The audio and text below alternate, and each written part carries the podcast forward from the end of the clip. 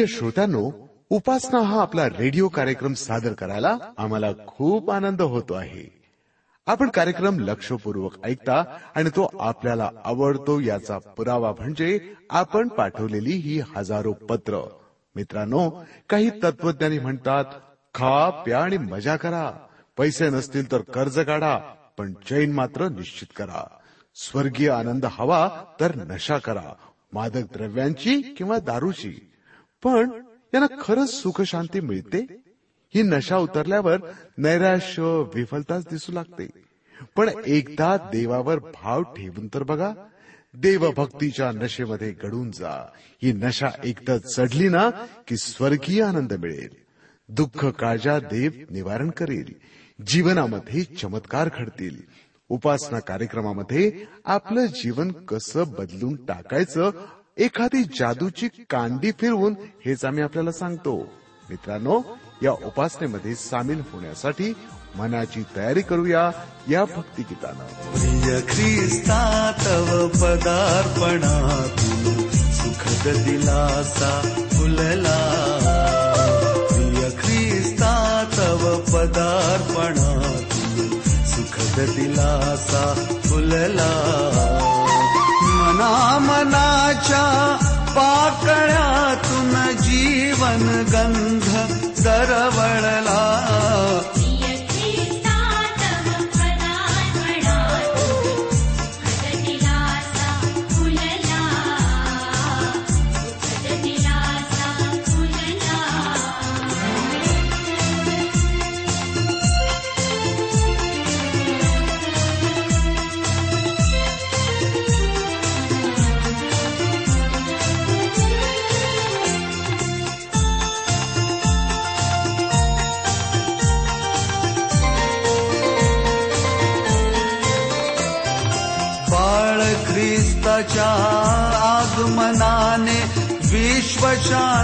Fully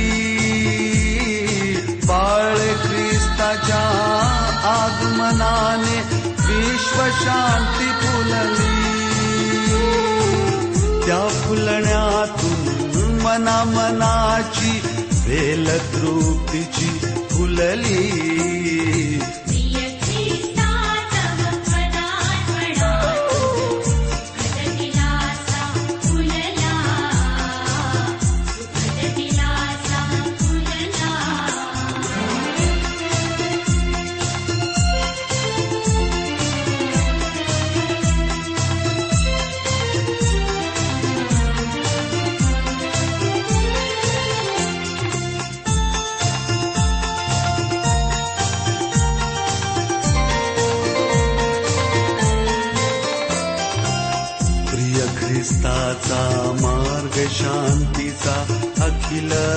प्रिय ख्रिस्ताचा मार्ग शांतीचा अखिल जगतासाठी प्रांतवाद वा राष्ट्रवाद हे सर्वांसाठी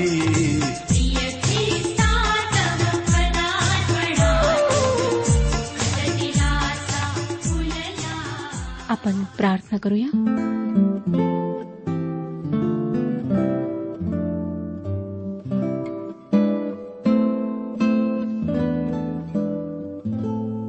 आमच्या प्रेमळ जिवंत परमेश्वर पित्या तुझ्या समक्ष आलो आहोत.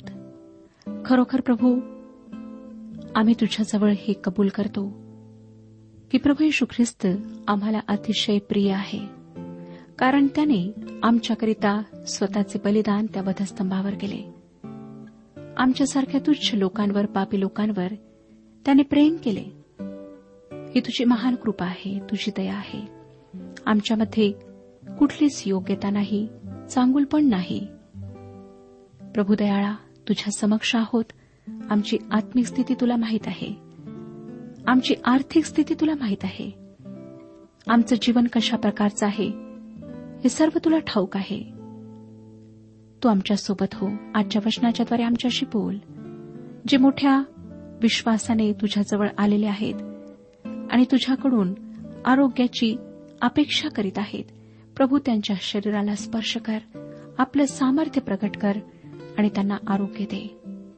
उदे प्रभू की आज प्रत्येकाने आपल्या आत्मिक जीवनाविषयी गंभीरपणे विचार करावा. आपल्या जीवनाचं परीक्षण करावं. तू प्रत्येकाची मदत कर. ही प्रार्थना तारणाऱ्या प्रभू यशू ख्रिस्ताच्या पवित्र आणि गोड नावात मागितली आहे म्हणून तो ऐक. आमेन. श्रोत्यानो आज आम्ही रोमकरास पत्र ह्याच्या नवव्या अध्यायाला सुरुवात करीत आहोत. जर आपणाजवळ नवीन करार असेल तर अवश्य उघडा रोमकरास पत्र नववा अध्याय. या अध्यायात इस्रायलची व्याख्या देण्यात आली आहे. इस्रायलची ओळख करून देण्यात आली आहे. इस्रायलची निवड आणि देवाच्या सर्वश्रेष्ठ उद्देशात पवित्र वचनात भविष्यद्वाणीप्रमाणे अन्य जातीयांची निवड. आता आपण ह्या पत्राच्या दुसऱ्या प्रमुख भागात आलो आहोत. रोमकारास पत्र ह्याच्या एक ते आठ अध्यायांमध्ये धर्मशिक्षणाविषयी सैद्धांतिक बाबतींविषयी आम्ही पाहिले. नऊ ते अकरा अध्याय देवाच्या विशिष्ट इच्छेप्रती मानवाच्या आज्ञाधारकपणाची परख सांगण्यात आली आहे. बारा ते सोळा हे अध्याय कर्तव्याविषयी आहेत. रोमकराज पत्राचे पहिले आठ अध्याय विश्वासावर जोर देतात. नऊ ते अकरा अध्याय आशेवर जोर देतात आणि बारा ते सोळा अध्याय प्रेमावर जोर देतात. रोमकराज पत्राचे अवलोकन करण्याचा एक दुसरा प्रकार आहे. पहिला भाग उद्धाराशी संबंधित गोष्टी आम्हाला सांगतो. दुसरा भाग विभक्तीकरणाविषयी आणि शेवटला सेवेविषयी सांगतो. पौलाने रोमकरास पत्राचे आठ अध्याय संपवले आणि त्याने तारणाला फार मोठ्या प्रमाणावर महत्त्व दिले. कारण संपूर्ण मानवजाती पापामध्ये भटकलेली आहे. तिसरा अध्याय आणि तेविसाव्या वचनात त्याने म्हटले कारण सर्वांनी पाप केले आहे आणि ते देवाच्या गौरवाला उणे पडले आहेत. देवाने सर्वांकरिता तारण उपलब्ध केले आणि ते सुद्धा फक्त एकाच आधारावर. तो आधार म्हणजे प्रभू यशू ख्रिस्तावरील विश्वास.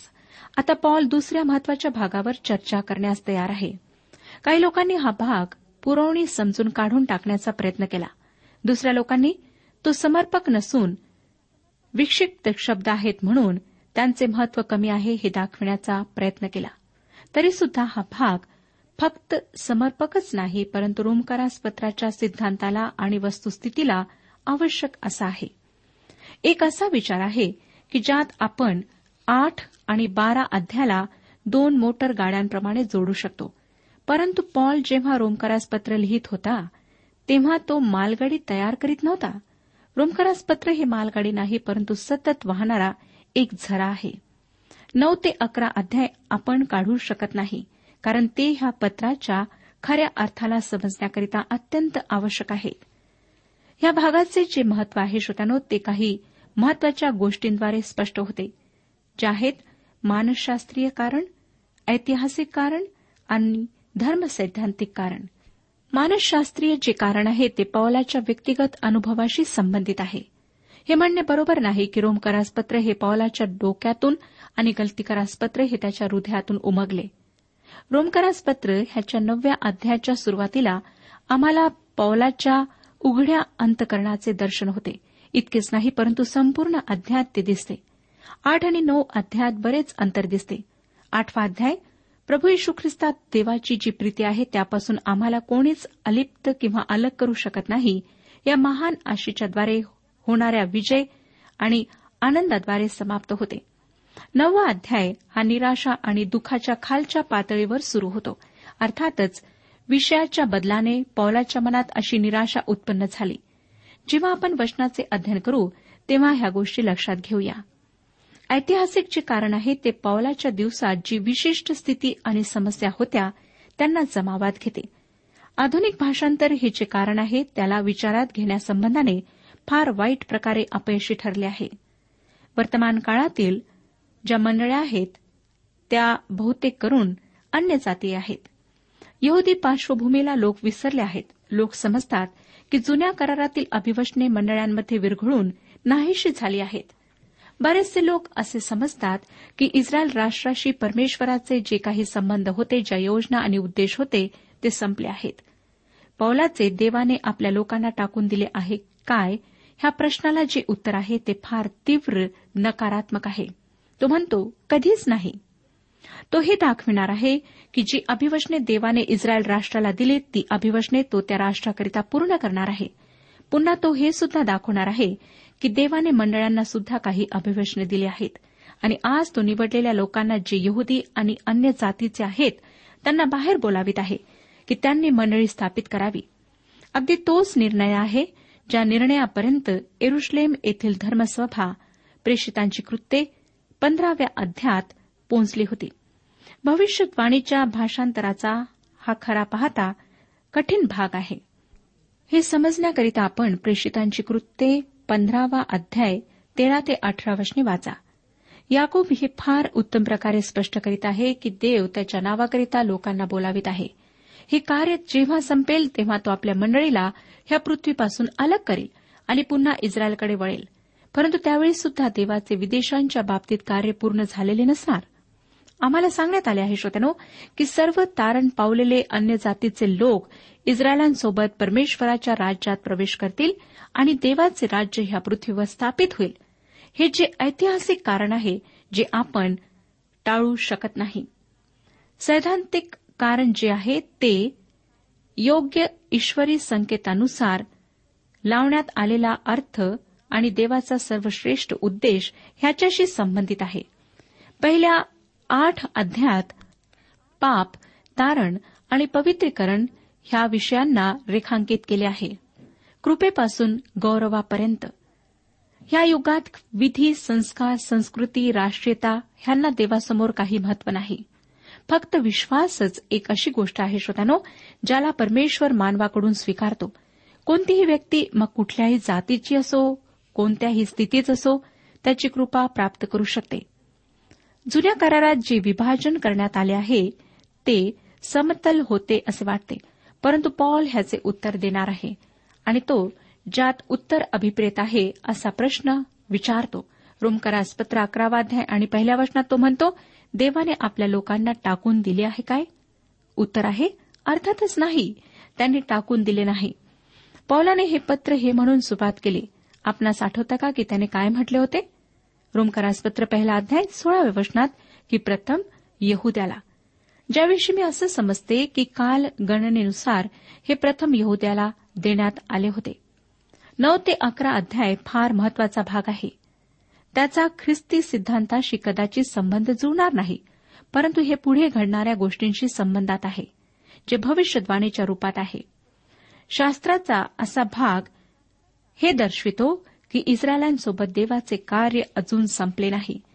आता श्रोत्यानो जेव्हा आम्ही नववा अध्याय सुरू करणार आहोत तेव्हा लक्षात घ्या की हा अध्याय देवाने इस्रायलांशी भूतकाळात जे काही केले त्याविषयी सांगतो. दहाव्या अध्यात वर्तमान काळात देव इस्रायलांसंबंधित काय करणार आहे आणि अकराव्या अध्यात इस्रायलविषयी एका राष्ट्राच्या रूपात भविष्य काळातील ज्या गोष्टी आहेत त्या वाचायला मिळतात. भूतकाळात देवाने इस्रायल राष्ट्राशी जो व्यवहार केला तो त्यांच्या उत्तम गुणांमुळे किंवा चांगल्या परिश्रमामुळे बदलला नाही. या उलट देवाचा सर्व व्यवहार त्याचे कार्य त्याच्या सार्वभौम इच्छेनुरूप होते. तो आपल्या प्रत्येक कार्यात व्यवहारात कृपाळू आहे. इस्रायल राष्ट्राशी अन्य लोकांशी तुमच्याशी आणि माझ्याशी त्याने अशाच प्रकारे व्यवहार केला आहे. नववा अध्याय पहिलं वचन पहा काय सांगतं? मी ख्रिस्तामध्ये खरे बोलतो खोटे बोलत नाही. माझी सदसद विवेक बुद्धी पवित्र आत्म्यामध्ये माझ्याबरोबर साक्ष देते की. मला ह्या ठिकाणी ह्या वचनाचे माझे भाषांतर सांगू द्या. मी येशू ख्रिस्तात खरे बोलतो. मी खोटे बोलत नाही. पवित्र आत्म्यामध्ये माझा सदसद विवेक माझ्याबरोबर साक्ष देतो. असं वाटतं की फारच औपचारिक असा परिचय पॉलाकडून देण्यात येत आहे. परंतु आपणाला स्मरण ठेवावे लागेल की ज्यावेळी त्याने हे लिहिले त्यावेळी तो स्वतःच्याच लोकांचा शत्रू होता. म्हणून त्याची निंदा करण्यात येत होती. प्रेषितांची कृत्ये तेविसावा अध्याय आणि बारावं वचन आम्हाला सांगतं मग दिवस उगवल्यावर कित्येक यहुदी एकजूट करून शपथबद्ध होऊन म्हणाले पौलाचा जीव घेईपर्यंत आम्ही खाणार पिणार नाही. आता पॉल त्याचे फार आवडते असे स्पष्टीकरण देतो. तो म्हणतो मी खरे सांगतो मी खोटे बोलत नाही. दुसरं वचन मला मोठा खेद वाटतो व माझ्या अंतकरणामध्ये अखंड वेदना आहेत. श्रोत्यानो ह्या महान प्रेषिताला स्वतःच्या राष्ट्राबद्दल जे दुःख होते त्याची सराहना पाहिजे त्या प्रकारे करणे अशक्य आहे. त्यांच्याद्वारे सतत होणाऱ्या छळामध्ये त्याने ज्या प्रकारे धीर आणि सहनशीलता दाखविली हे त्याचे प्रतीक आहे. त्याला माहीत होते की त्यांना ख्रिस्ताविषयी आणि ख्रिस्ती लोकांविषयी काय वाटत आहे.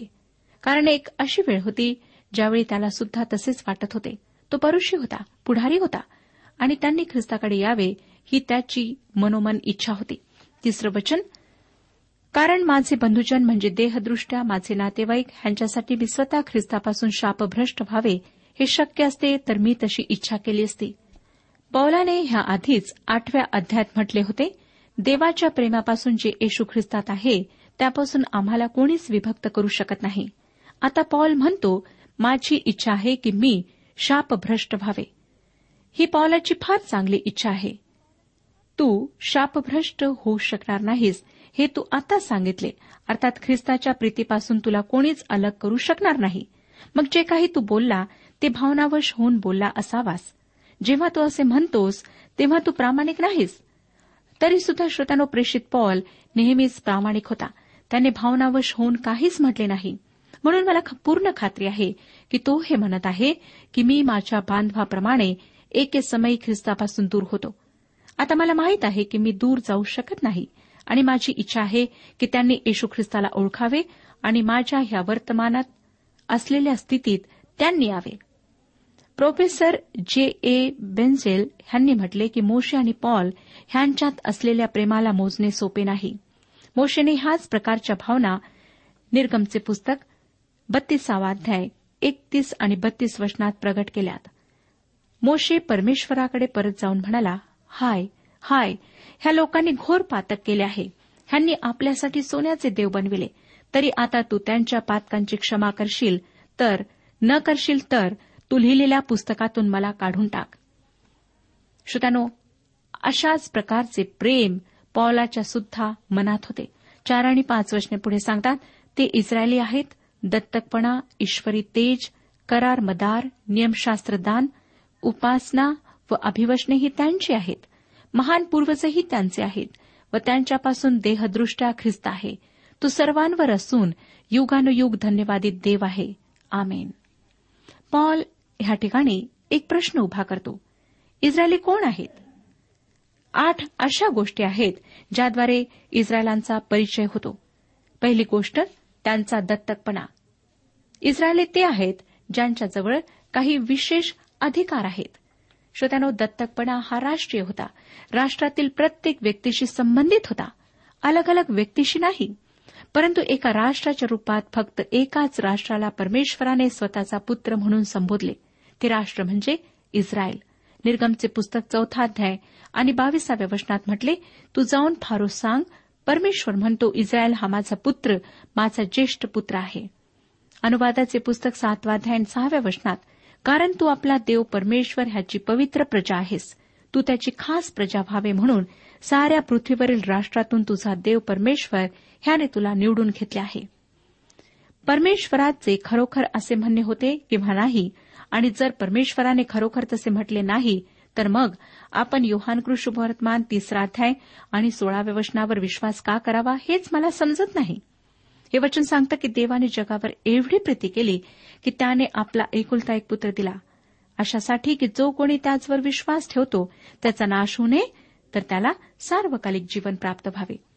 दोन्ही अभिवचने एकाच पुस्तकात आहेत. मी योहान तीन सोळावर पर विश्वास ठेवते आणि अनुवादाचे पुस्तक सातवा अध्याय सहाव्या वचनावर सुद्धा विश्वास ठेवते. होशेचे पुस्तक अकरावाध्याय आणि पहिल्या वचनामध्ये त्याने म्हटले इस्रायल लहान मूल असता त्याचवर माझी प्रीती बसली. मी त्याला आपला पुत्र म्हणून मिस्रातून बोलाविले.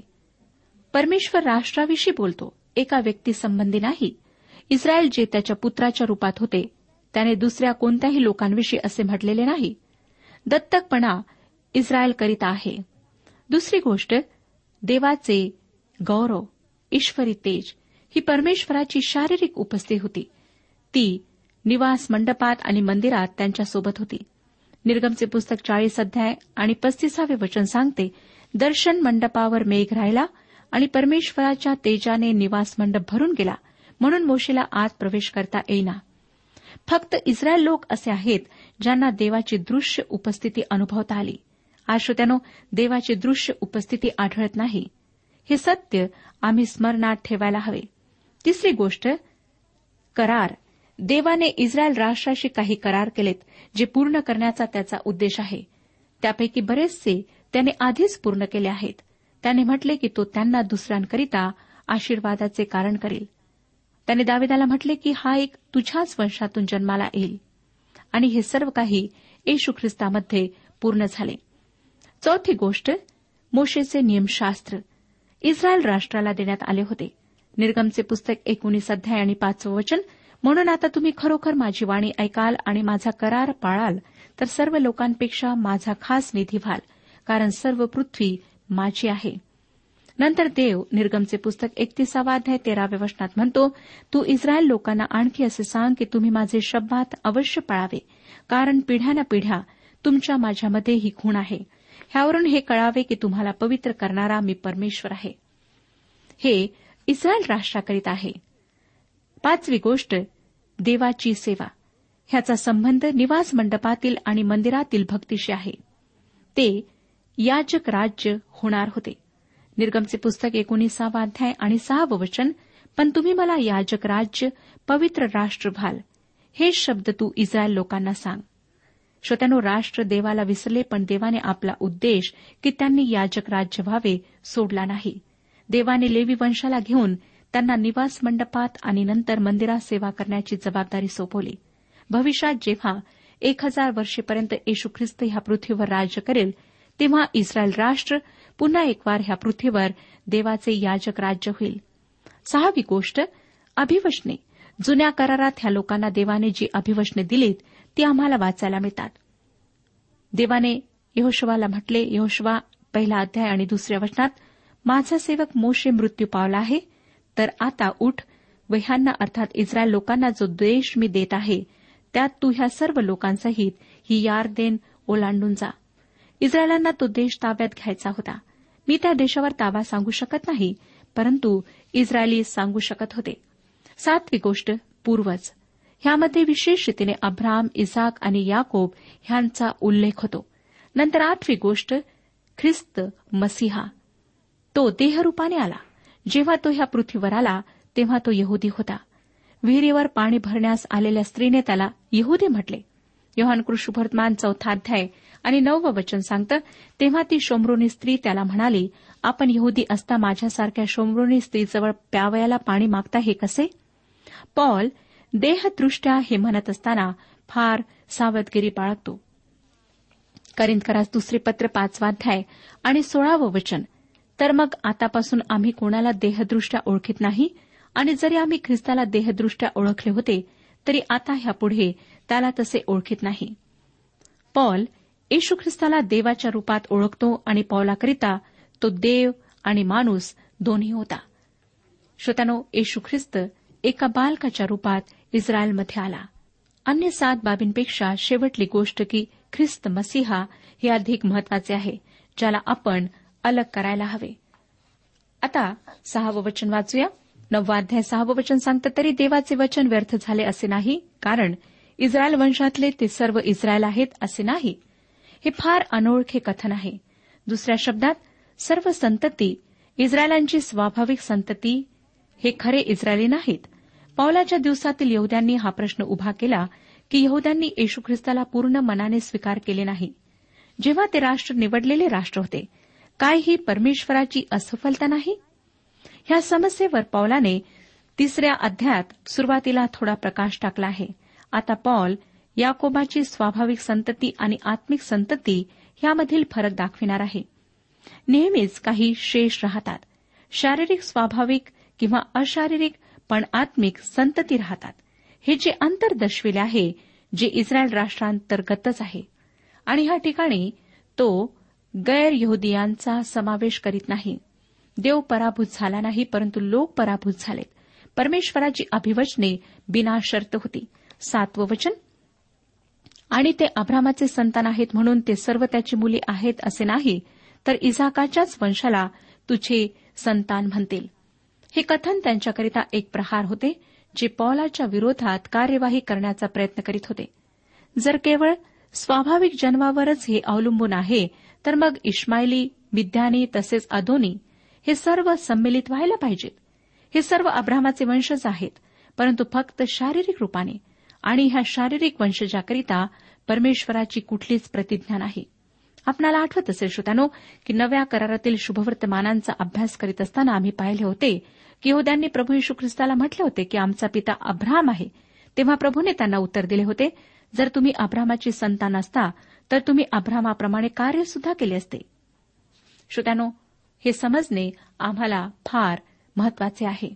आपण ह्याकरिता युहान कृषीभवर्तमान आठवाध्याय एकोणचाळीस आणि चौवेचाळीसावे वचन वाचू शकता. आठवं वचन पहा. म्हणजे देहद्वारे झालेली मुले देवाची मुले आहेत असे नाही तर अभिवचनानुसार जन्मलेली मुलेच संतान अशी गणण्यात येतात. इस्रायल राष्ट्रातील निवडलेले आणि न निवडलेले हामध्ये पॉल फार स्पष्ट असे अंतर दाखवतो. नववचन पहा. कारण पुढे ह्या सुमारास मी येईन तेव्हा सारेला पुत्र होईल ह्या शब्दात ते अभिवचन दिलेले होते. अभिवचनानुसार संतान ह्याचे तात्पर्य त्या लोकांशी नाही जे कशावर तरी विश्वास ठेवतात. इजाकाने तर जन्मापूर्वी देवावर विश्वास केला नव्हता परंतु तो अभिवचनाद्वारे जन्मलेला पुत्र होता. देवाने प्रतिज्ञा केली आणि त्याने ती पूर्ण केली तेव्हा इजाकाचा जन्म झाला. आता श्रोत्यानो आपण काही फार जबरदस्त अशा विधानांकडे येत आहोत. दहा ते तेरा वचने वाचूया. इतकेच नव्हे तर रिबकाही एकापासून म्हणजे आपला पूर्वज इझाक ह्याच्यापासून गरोदर राहिल्यावर मुले अजून जन्मली नव्हती व त्यांनी काही बरे वाईट केले नव्हते. तेव्हा निवडी संबंधाने देवाचा जो संकल्प असतो म्हणजे जो कर्मांमुळे नव्हे तर पाचारण करणाऱ्याच्या इच्छेने असतो तो कायम राहावा. म्हणून तिला सांगण्यात आले की वडील धाकट्याची सेवा करील. त्याचप्रमाणे शास्त्रात असे लिहिले आहे की मी याकोबावर प्रीती केली आणि एसावाचा द्वेष केला. ईश्वरीय निवडीचे जे तत्व आहे त्याच्या उदाहरणास्वरूप इझाक आणि रिबेका यांच्याविषयी सांगण्यात येते. श्रोत्यानो ह्या वचनांवर आपण पुढच्या कार्यक्रमात विचार करूया. परमेश्वर आपणा सर्वांस आशीर्वाद देऊ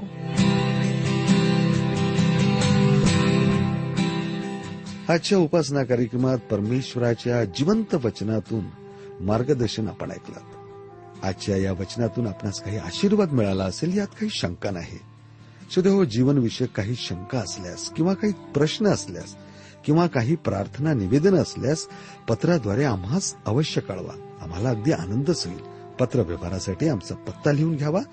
कार्यक्रम उपासना पोस्ट बॉक्स क्रमांक एक शून्य दोन बेजनबाग नागपूर पिनकोड क्रमांक चार चार शून्य शून्य शून्य चार. आमचा ईमेल अॅड्रेस आहे Marathi T T B at radio eight eight two dot com email address पुन्हा एकदा ऐका Marathi T T B at radio eight eight two dot com बरं तर आता इथंच थांबूया कारण आपल्या कार्यक्रमाची वेळही संपत आलेली आहे. पुन्हा आपली भेट आपल्या पुढल्या कार्यक्रमात तोपर्यंत नमस्कार.